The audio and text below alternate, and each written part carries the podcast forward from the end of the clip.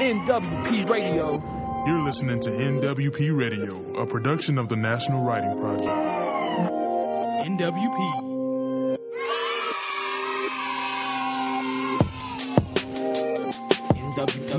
Hello, everyone. My name is Tanya Baker, and I'm the Director of National Programs at the National Writing Project. And tonight, it is my honor and privilege to welcome and host Willie Edward Taylor Carver Jr.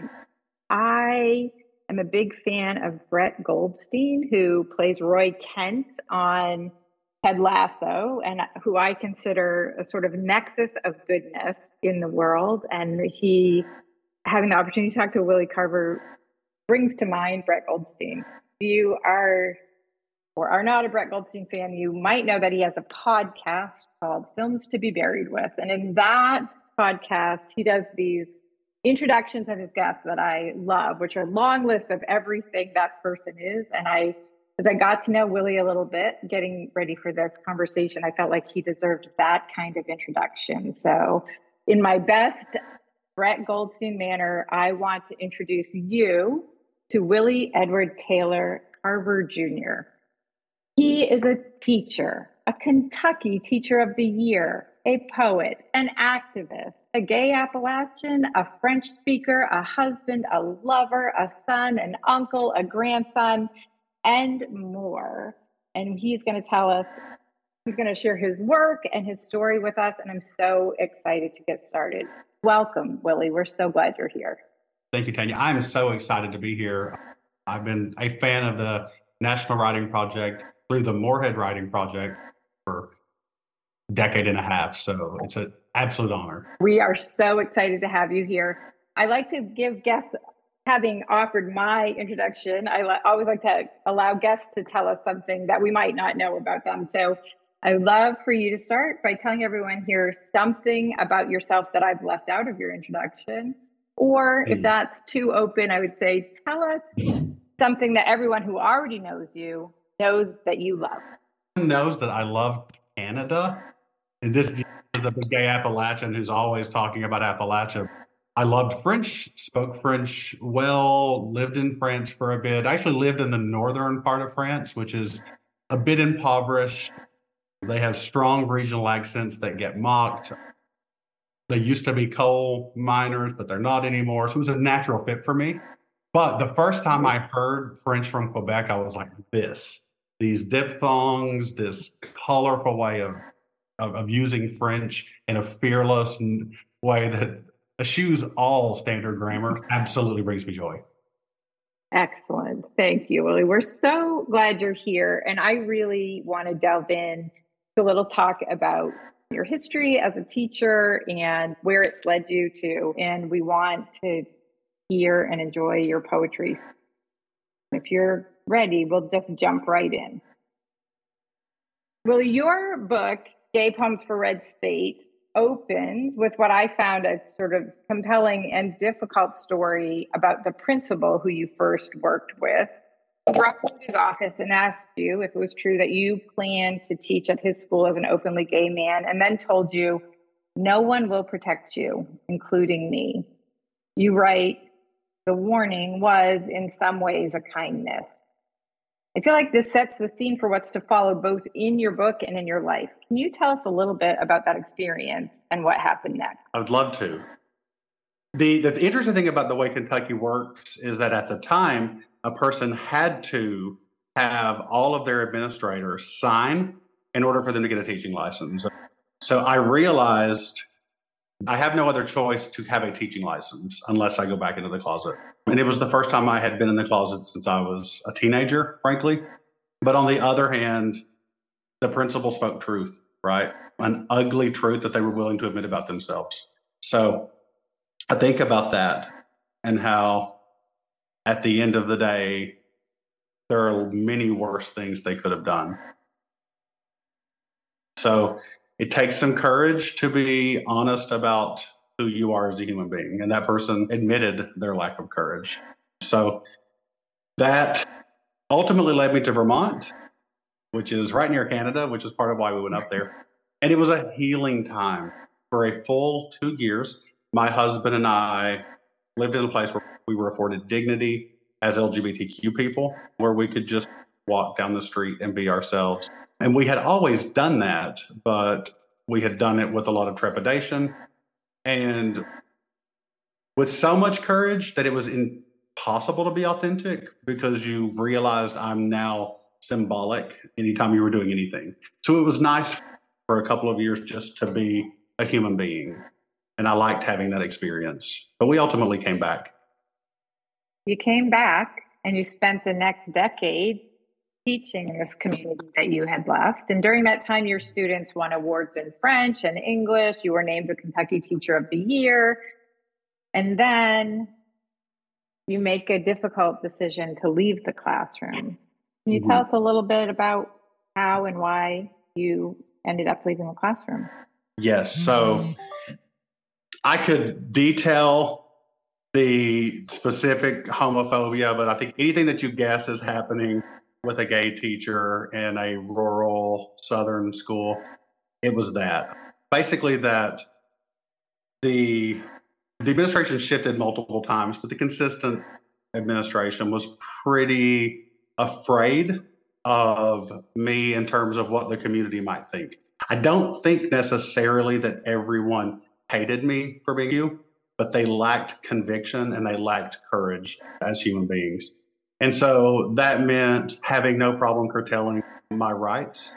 That looked like what might seem like little things, but trips to the principal's office. I used to think going to the principal's office would be something that once I became an adult, I didn't have to do. I still went, and those were over anything and everything, constant concerns about quizzes that were literally not actual concerns.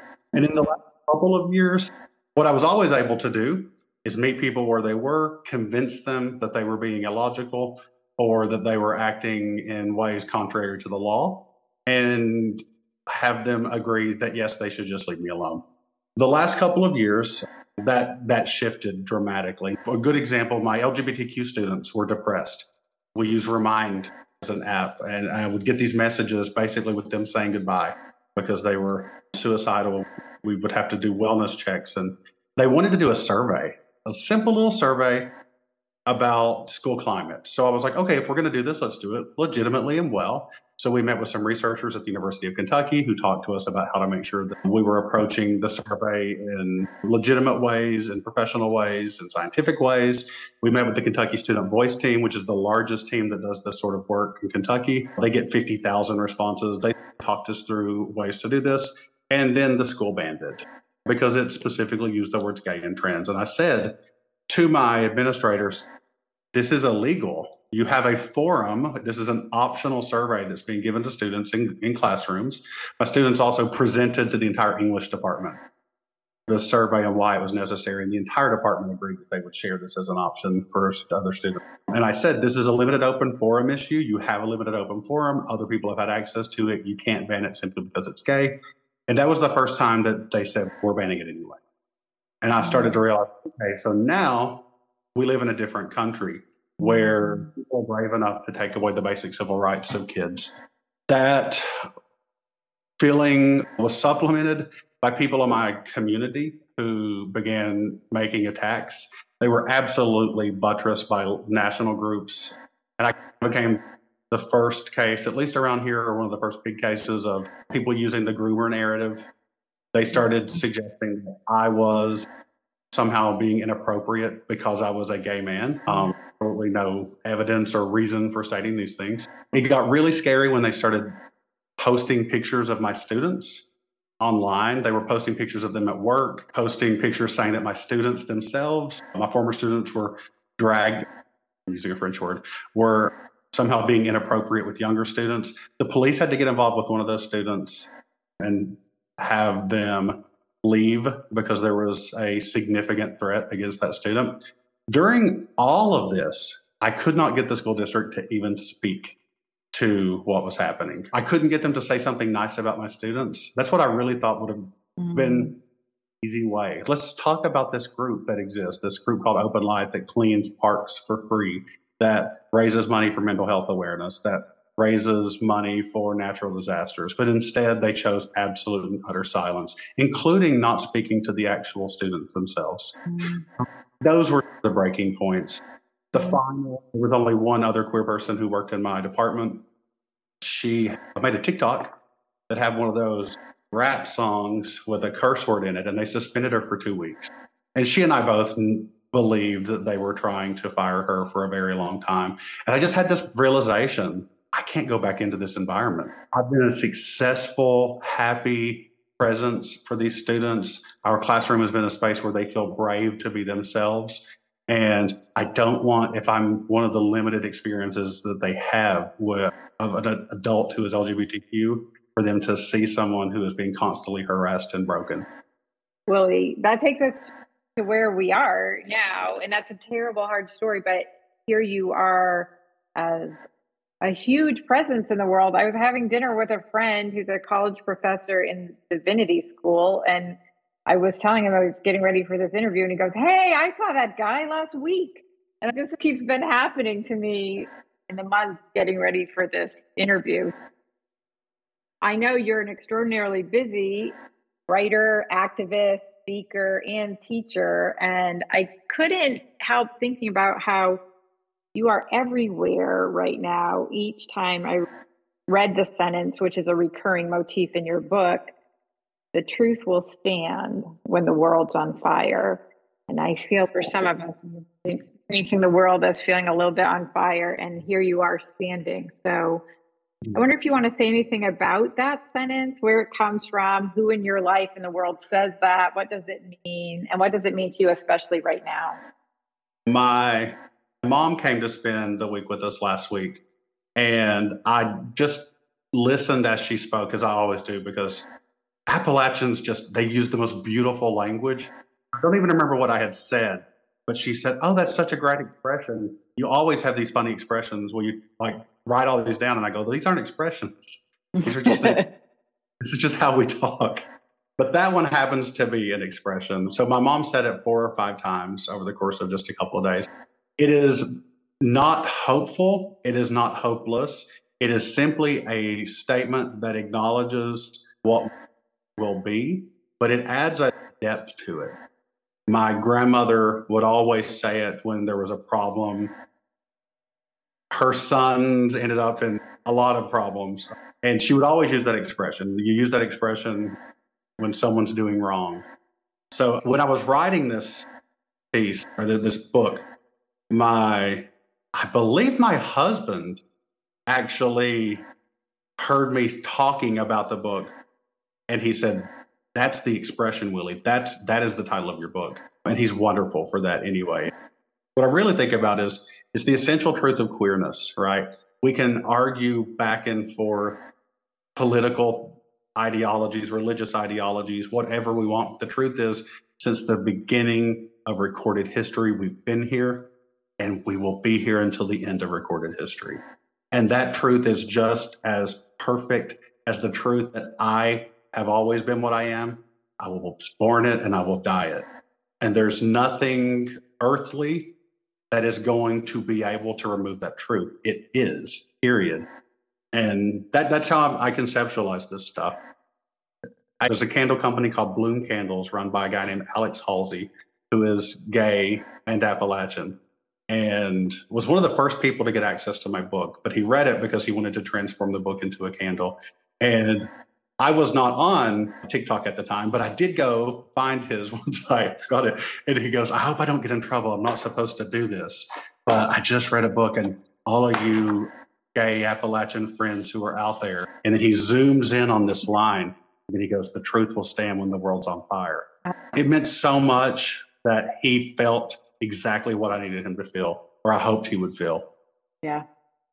Oh, so great. Let's talk about those poems, because I felt a lot of feels when I read your book, which isn't available yet, but everybody after this is going to want to put in a pre-order for this book when it comes out. Your poems speak to and for the children of Appalachia in beautiful and profound ways. I was so moved over and over again by this book. It also speaks to the power that teachers wield, for good or ill, in their classroom. So I think for the next portion of our time together, it'd be great if you could read some poems and then we could talk about them as lenses on the current time that teachers and students are facing. So get on. I don't know if you want to pick or you want me to pick. I would love for you to. Thank you so much. Sure. I have a longer list, but I've narrowed it down. So I thought, could we start with thank you, Jerry Springer? Thank you, Jerry Springer. Yes. Robert Guy, who is one of my favorite authors, did a blurb for my book. He actually did a series of blurbs because he's one of the kindest human beings I've ever met. And one of them said something along the lines of, finally, Hot Pockets, Neckbones, and Jerry Springer have found their bard. And biscuits. I needed a biscuit recipe on my website, and I think they're right. Thank you, Jerry Springer. I didn't hear the word gay in class. I didn't hear the word gay in books. I didn't hear the word gay in songs. I didn't hear the word gay in kids' shows. I didn't hear the word gay in church. I did hear the word gay in church, but only when they talked about monsters. I didn't always feel like a monster, although I accepted that it must be true. Our church used to pass out cartoon pamphlets, and in the special one about homosexuals, an ugly gay man had horns growing from his forehead and demons slithering up and down his back. I used to close my eyes and feel the invisible horns and trap the crawling demons tethered to my soul by lying down quickly. I tried to imagine a future living in cities big enough to have grocery stores and homes for monsters like me, since even monsters with horns on their souls had to eat and sleep. Though I tied those thoughts up in a bag and swallowed them, and once scribbled them in the thick graphic hieroglyphs of a 9-year-old on a rip of impatiently thin paper that I tore from the fragile dried leaf margins of our 4th grade weekly reader, quietly casting the hastily scribbled, I'm gay, into a fire in our backyard. The destructive acts and monster city imaginings only further confirming the evil that I had been told to believe about myself. My mom worked the late shift at a nursing home, and on special nights, she would arrive with snacks, chips, and pop from a gas station she passed on her way home from work. We would settle in on the couches amid folding hills of blankets like ethnographers hiding ourselves from an uncontacted group of pixelated humans. And against the noisy background crunch of Doritos and fizz escaping pop bottles like chemically dissolved spirits, the click of the television remote would deliver us to Jerry Springer. Jerry Springer was trash TV in the glory days when people thought TV was real. Cheating couples threw chairs. Men married their mothers-in-law. Baby daddies got freed or tied down. Their words, not mine. And one, the KKK even met with a black preacher. For a gay mountain kid with a couch's worth of gas station snacks, it was a precious time to safely judge other people in a world in which I was always on trial. My least favorite and most favorite and exciting and scary episodes that barged out of the screen and left me with a black eye were the gay ones. Sometimes a man would leave his sad wife slouched over, crying and broken, declaring his love for another man seated across the stage in a folding chair as they both drowned under the booze from the audience. And sometimes men dressed up as women and said they now felt free and happy, while their wounded families wept and were washed clean by the oohs and ahs of the sympathetic audience. One time, a man told his straight best friend he was in love with him, while the audience laughed. And his friend got angry, but he didn't even throw a chair or run away. And in the small, empty space created by booed men willing to look at each other, by ridiculed men in dresses using words like happy and free, by men with angry friends who at least didn't even hit them or run away, I hoped against all odds to find some path to keep being alive.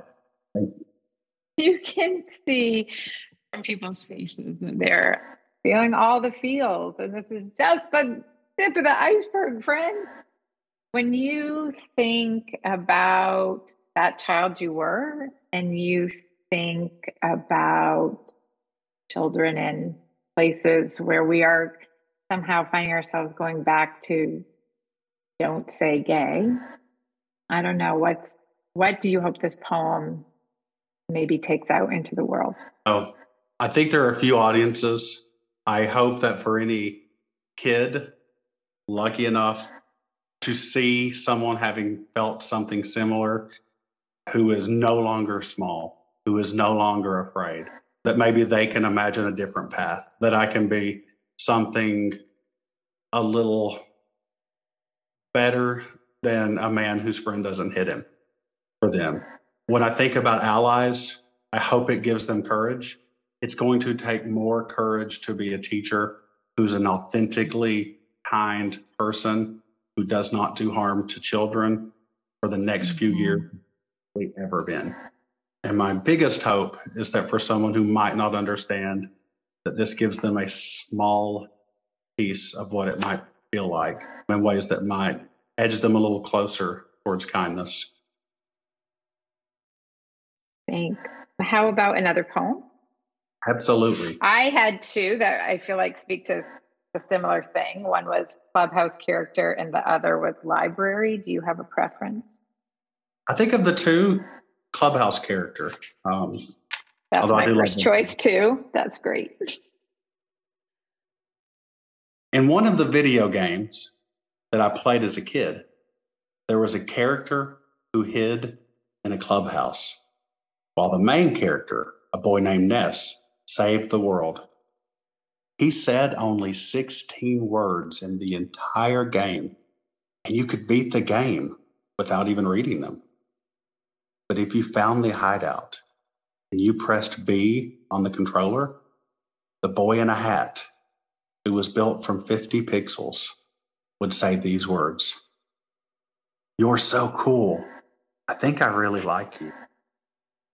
I pressed B on the controller every day that I could so that I could hear every sweet word said from one boy to another over and over again in order to have a reason to save the world. It's odd to imagine that 50 pixels and 16 words could lift an actual child so far into the air. I've really been stealing myself for this day. I'm like, I'm not going to cry. I am the host, but we'll see. I'm not doing a great job. That game was called Earthbound. It's called Earthbound. That character I later learned is named Tony. And that's it. You can play the entire game and never see Tony. But if you happen to get into the space, Tony says these things. And it's because in Japan at the time where the video game originated, it wasn't a taboo in the way it is here. When we think about banning books and the effect it's going to have or not saying gay, I remember the feeling. I remember the feeling of just going in. And it's silly, but you're 14. I used to literally like walk my character into the clubhouse and just pretend that I was there with him. And I would just let the music from the game play and just sit there in my little pixelated form, so that I could be somewhere else. I too would say I had different lifelines that came from every time anybody even says bookmobile, I cry. I also had these lifelines as a kid that weren't sanctioned. They just provided something that I needed, and maybe I didn't know I needed before I saw it, that nobody else knew I needed. Yeah, I think the sense, there's the big picture of classrooms emptying of books, but there's all of these tiny stories add up to what it means to feel like you have a place here. And it's, yeah. I appreciate you sharing this tiny story. Thank you. I think about the student group I left behind, and they actually wrote a grant. They got $4,000 to buy books. And what I think helped them win is that they made videos and they just talked about why it mattered for them, find characters who look like them. I thought about, and they gave the answers I think we could anticipate, but I've started noticing the students who are reading books as opposed to the ones who weren't. And those kids who are reading books, by and large, are students who needed somewhere else to be. Books are such magical ways to do that, because unlike other art forms, humans understand the world through story, and stories are mostly, I won't say mostly told through words, but they're told through words. And we understand the world through language. And so when you're reading a book, your language is being used for the book. You are experiencing it and you're feeling things in deep ways that I think are unlike other forms. The school rejected all of their books. We're going to get them to them. I found a local center that's going to house them, and we're going to raise some money to get books to students who want them. Oh my goodness. Thank you, Willie. Thank you for your poem, and thank you for having that club in the world, and thank you for helping them get around a roadblock when they encountered one. I wonder if you would like to read us another poem. I picked a guy named Casey. I would love that. I love this poem so much, and it was, I think anytime anyone knows they're going to be writing a lot of things, there are the poems that they are afraid to touch. One of the poems that I've been trying to write for a very long time, I actually couldn't even touch for this book. And it was another poet who gave me a way to do it, who said, imagine it's someone else. I'm trying to find the page that a guy is on, 59. This one, I just woke up one morning and had to write it. So, a guy named Casey, who I had never met. When I was in high school, I had a friend who had already graduated, and she and her mother used to talk about a guy named Casey, who was gay and had moved on to live in a bigger city.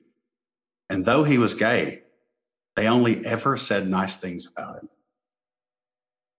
I saw something ugly, scribbled in the broken handwriting of the sort of broken person who writes ugly things on bathroom walls and gas stations. And it was written about Casey, who I had never met. I scrubbed as hard as I could until his name faded away from a bathroom in a town that he had fled, and sat in my used car and cried for a guy named Casey, who I had never met.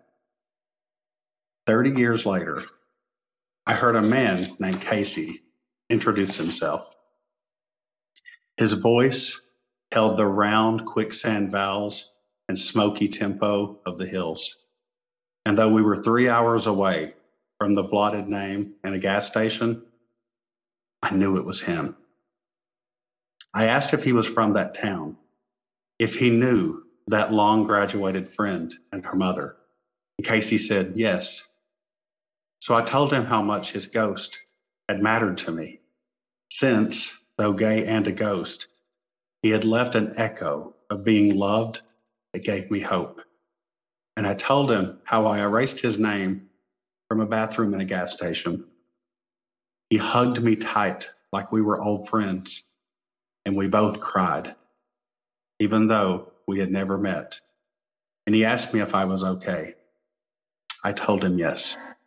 Willie, this poem to me speaks to the ability or inability of people in certain communities to build a community of their own or to feel seen and safe.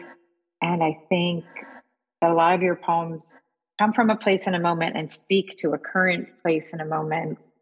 And I wonder, again, maybe what you would want to say to a younger you or to Casey or to the young people in rural places who feel like they have maybe just a tenuous connection to someone like a ghost of a guy you've never met. I think Kentucky just passed its anti-LGBTQ bill yesterday. It's the worst in the nation, and it will likely ban all LGBTQ clubs in K through 12, and will make it incredibly hard for community building to happen.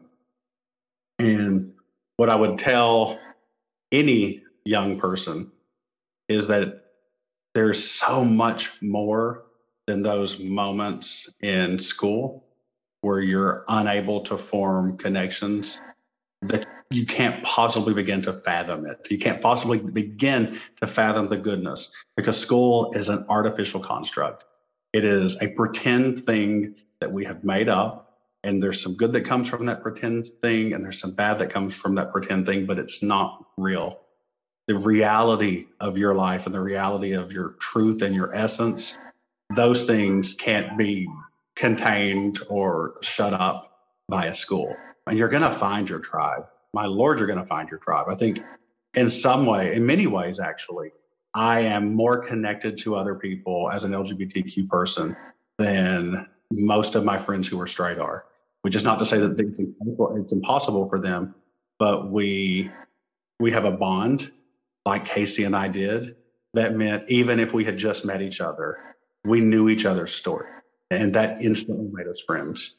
I think about Alex, who made the candle. I met him one night, and now we're venturing off into candle making together and going to rallies together and hugging each other and crying together because we're instantly friends. So you're going to find those people, and your school is not the only place where people are experiencing this.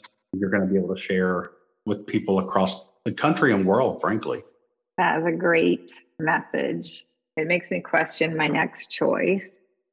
Okay. Do you want to read I'm Sorry, Chris? Yeah. Okay. I do. And I think we've got to face, it's important to face all of it, right? Mm-hmm. I'm sure that it must be a roller coaster for anyone to read this, because the reality is that the day after they passed the anti-LGBTQ bill, I'm also speaking in Western and meeting lovely students, right? The reality is that there's joy on the worst days. There's pain on the joyful days. This is called I'm Sorry, Chris. I was hiding in the counselor's office. Plastic green ferns were photosynthesizing fluorescent light bulb murmur and pointing at the unashamed brochures on self-esteem and pregnancy that kept the other students away. It was a space hidden by the refraction of an academic cement block mirage, tucked away for ninth grade sissies and boys who played Dungeons and Dragons, who didn't know where else to go to eat lunch.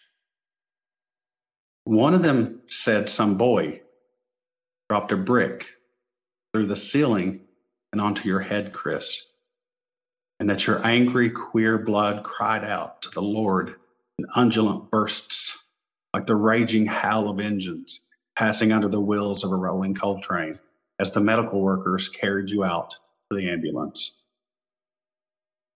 I'm sorry, Chris, that your courage was just too big to fit into that country school, and that mine was too small even to say hello to you when you flitted by like someone the ancient gods would have apostatized, your smile fuller than your fear, your lambent body on holy display, like a statue that you dared the unwashed to worship. You were the only boy in the history of the high school sent home because his shorts were too short. I'm sorry, Chris, that when I got the nerve to ask you out junior year of college, and we listened to Tori Amos bounce back off the bare shoulder of the hill, that I couldn't hear the exhausted wells drying out in your voice. Because even as you stood on the edge of a cliff, you made others want to live. I'm sorry, Chris, that whatever you consumed to soften your memories prevented you from ever making new ones. And I'm sorry that back when you were still alive and fighting for boys like me to live, I had only yet learned to hide. Thank you. I told you I wouldn't. I told you not to read that one. I'm just kidding. Thank you. Thank you. I can tell you a funny story about what happened the night I went on that date with Chris. Do that. Share Chris with us a little more. He was a beautiful boy. He was a beautiful man. And he worked at Taco Bell. I worked at Papa John's. And so I asked him out in the drive-thru. He said yes. And we listened to Tori Amos on the hill, and it was really late at night. Chris lived with his uncle, and he warned me, like, my uncle's a big bear cat of a redneck man, so let's try to be quiet. And my Pontiac didn't even have a muffler, so there was no being quiet. So I drop him off at like 2:30 in the morning, and I'm backing out of the driveway. And a holler, if anyone hasn't been, is basically a mountain and then a river and then a very small road and then a tiny little stretch of land that a house is on. And then, so as I was backing, I backed straight off the road. My car went completely into this ravine, 90 degrees with the hood sticking straight up. And of course, I looked like an idiot in front of someone I was trying to impress. But then his big bear cat of an uncle had to get out at 2:30 in the morning and hook a chain to my car and pull it out of a ravine. So that happened. Not the best thing for a first date. As a rural person myself, though, that does sound like dates that I went on. So I get that. I can see that. Mm-hmm. Willie, there's so much in your book, and I want everybody to go pre-order it, and I want them to enjoy every second of it. But our community of practice, as our teachers who are feeling a lot of stress and a lot of pain and a lot of desire to do more and wondering how to do more with less and how to do more under such restrictive conditions. And so I thought maybe there are a lot of poems in your book that celebrate these small moves that teachers make that are a lifeline to kids for any number of reasons. I picked three of them out, and I would love if we could maybe end this portion of the show by just sharing one poem that really celebrates a teacher who did the right small thing in the right moment. Mm-hmm. So I picked out Scientist or Charisma or Trombone. Trombone happens to be my favorite, but any of them are great. I guess I also love Charisma. Maybe I just love them all. So you pick, but if you could do a teacher's poem to close out this portion, that would be awesome. Sure, you don't want to how about if I narrow it down to either Trombone or the other one about the dinosaurs? For some reason. Is that the one you want? Is that called Scientist? Yeah, let's go for Scientist. Okay. I have to say, as I'm opening this, when I did not think I was getting Kentucky Teacher of the Year. I didn't know how the process worked. In fact, the reason that even exists is I got a message that I had been nominated. I was laughing about it, and I feel guilty about it now. But I was laughing about it in front of my students. Oh, can you believe that? Yeah, I'm going to get Teacher of the Year. Because my students were fully well aware of the fact that the administration did not like me. And I'm trying to find the page that Scientist is on. They were well aware of the fact that I wasn't liked. And then one of my students said, oh, like they would ever pick a gay Appalachian. And the student happened to be a queer Appalachian. Now I have to do it. So I let them write the letters of recommendation. I was like, I'm not asking anyone else. I want the kids' voices. I talked about what they were doing. Anyway, when I got it, the first thing that popped into my mind was to start thanking every teacher I'd ever had. And so I went from fourth grade all the way through high school. I'm still trying to find this. Do you see the page for Scientist? Okay, 69. Yeah. And the teacher that this is about, my first instinct was not to call my parents or anyone else. It was to call her, tell her what had happened. Scientist. Mrs. White told us we were all scientists, even though we were only in fourth grade.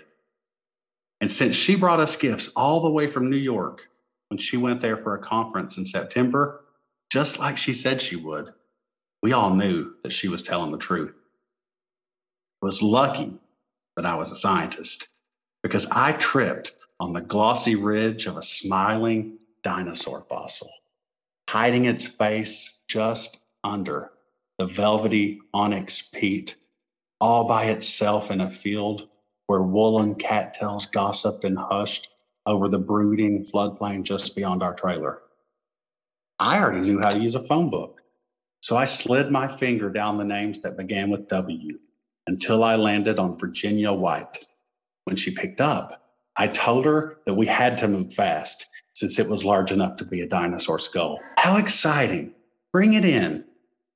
For 2 days, Mrs. Virginia White let me clean and brush the grin on the gray calcified skull. Stared at me from the dark and dented, empty eye sockets that waited for me to tell my ossified discovery who he was. We scored poster board and metric measurements and photographed him like a scientific centerfold, laid out on an upside-down plastic tablecloth that a caterpillar eyebrowed lunch lady was willing to give me, but only this one time. We planted our prehistoric Polaroids into a manila envelope that bore the address of a professor of science who worked at a university that was still in Kentucky, but so far away I didn't know how to get there. For weeks, I learned via rock cycle worksheets while a dinosaur watched me with one eye, smirking from the classroom bookshelf, until Mrs. White shared with me a letter addressed to Mr. Willie Carver, esteemed fourth grade associate. The scientist bragged that because of the careful cleaning and pristine cranial polishing and meticulous measuring in well-delineated centimeters of my found specimen, he could ascertain almost immediately the identity of a skull belonging to a horse. He included several printed pictures of a horse in skeletal form, its neck surprising me with its serpentine stretch, its legs angular cylinders that finish flat like walking sticks, and its head, all too familiar, flat with cavernous eyes and an otherworldly foothill curved mandible that smiled because it knew things about you it was not yet willing to tell. It would have been upsetting, but it's hard to be dejected when a scientist has taken the time to write you a letter and call you his associate. Mrs. White smiled so wide at me that her mouth pulled her skin tight around her mandible, creating an orbital path between it and her joy-pinched eyes around the exact point where her glasses rested on her nose. I asked her if she knew all along that it was a horse. What I knew all along, she said, is that you are a scientist. I do love that one. Wow. Oh, thank you so much, Willie. Your poetry and your stories and conversation have opened up a lot of things for us to think and talk about. But before we go to questions, I'd like to address you as an activist. Can you please tell us about the activist work that you are doing right now in order to make the world safer for teachers and rural LGBTQ youth? Sure. What organizations or work should we all know about? The Kentucky Youth Law Project, KYLP.org. I'm a board member there. We offer free legal help to any LGBTQ youth under the age of 25, but we certainly aren't stopping there if someone needs our help. The Rainbow Youth Coalition is based out of Indiana. I'm not on their board, but I certainly collaborate with them as much as possible. They are a fantastic group that is anywhere kids who are LGBTQ need help. The Kentucky Fairness Coalition, which I think is fairness.org, is also doing all of the behind-the-scenes work on the legal front to try to help kids. So any of those are wonderful. And I am just, my vision of advocacy is literally using your voice to help. And for me, using your voice to help means standing with someone and believing that someone will hear you and that they will do something. So advocacy is really about faith in our fellow man. So that is what my year has been. It has been reaching out to anyone and everyone I can. And so far, they all answer. So that's what I would ask anyone else to do as well. When you see the need, don't think it's too big to reach out to an organization and ask for $50,000, because I just did that and it probably is going to happen. Please, anything that you can. I would also love to mention the for Our Shared Future. They are starting an educator defense fund, so specifically for any teachers who are here. That will be a one-stop hotline that opens up in the fall. The educator defense fund is going to be a number that you call if you are being attacked by your community, and they're backed by tens of millions. And the idea is that they will get you whatever you need, because we don't really have a resource for this for teachers. So these can be things like helping connect you to legal help. This can be things like scrubbing your name and address from the internet. Evidently that can be done, but it's expensive. So they're a great organization to work with and to just spread knowledge. Thanks. Well, I know that we are at the top of the hour, so I don't know how you feel about a couple minutes of questions. If you don't have time, that's certainly fair for you to say. But if you do, maybe we could take one or two questions. Absolutely. It will be an honor. I'm going to read a message from the chat while you decide if you want to ask a question, but that will be your last chance. So be brave, folks. Deanna Maskley, who, if you don't know, is a Kentucky Writing Project Director at Morehead Writing Project, an amazing writing community builder. After this, she is hosting an opportunity for people to write in response to these messages and poems. And the link to join the after party of this meeting is in the chat right now. But before you all roll off for that, is there anybody who'd like to ask Willie a question? Oh, and my other claim to fame is that my son is an alumni of Willie Carver's classroom.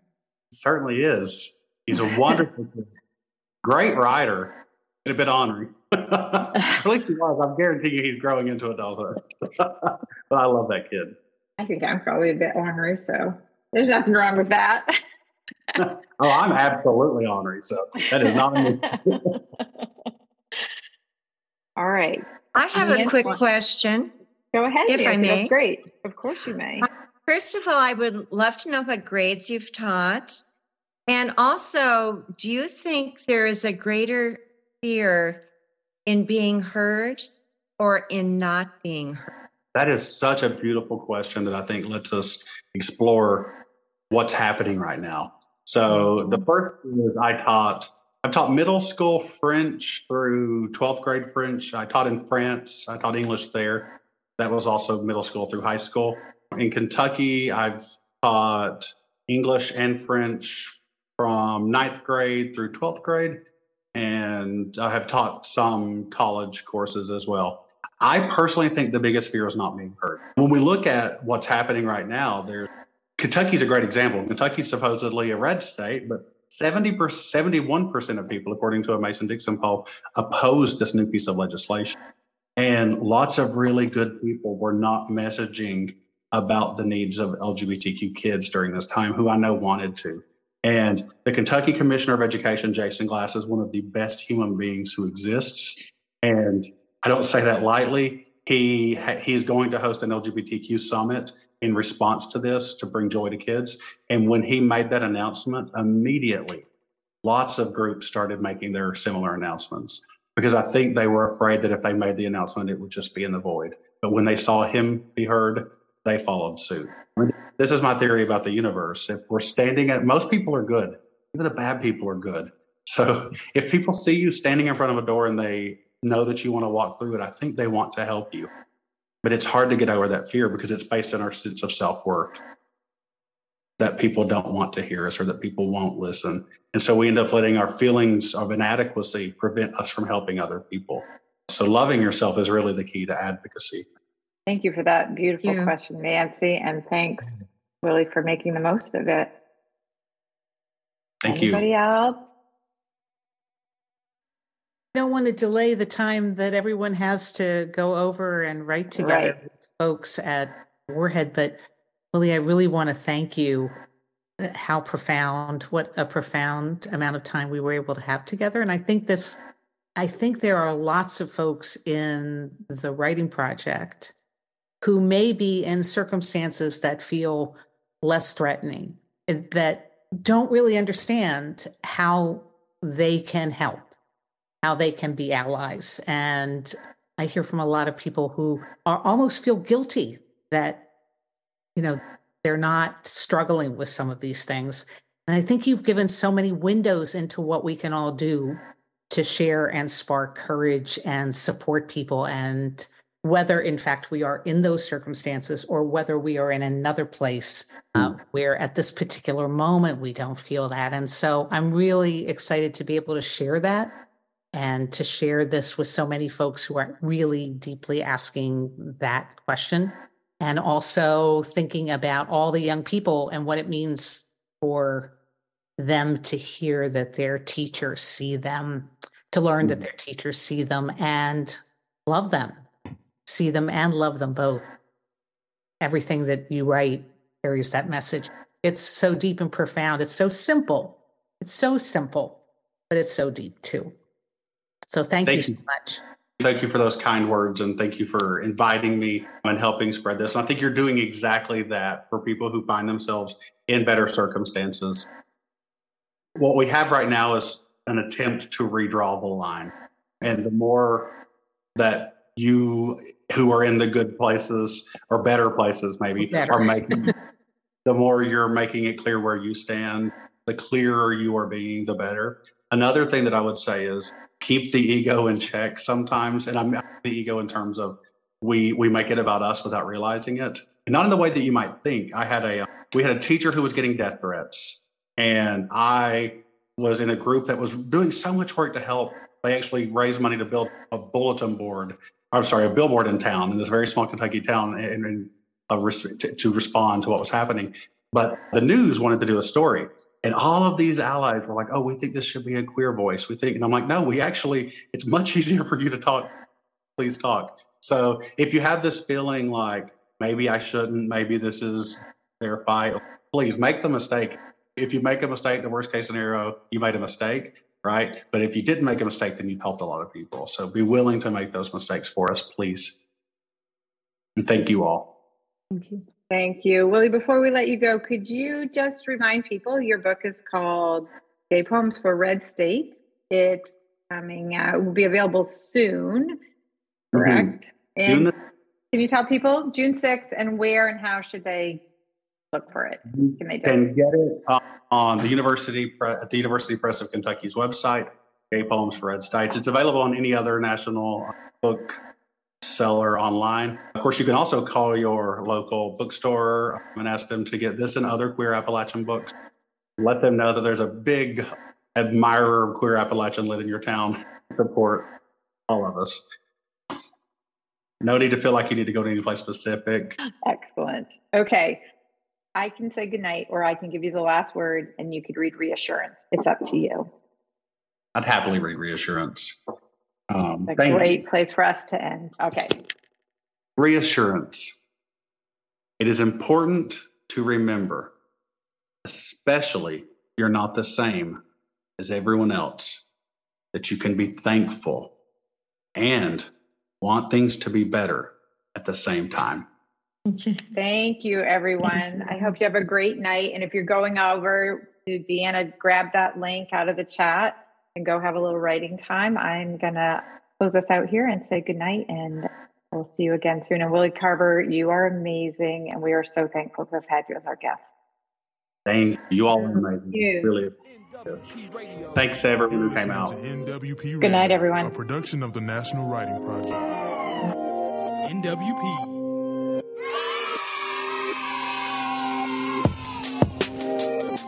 NWP Radio.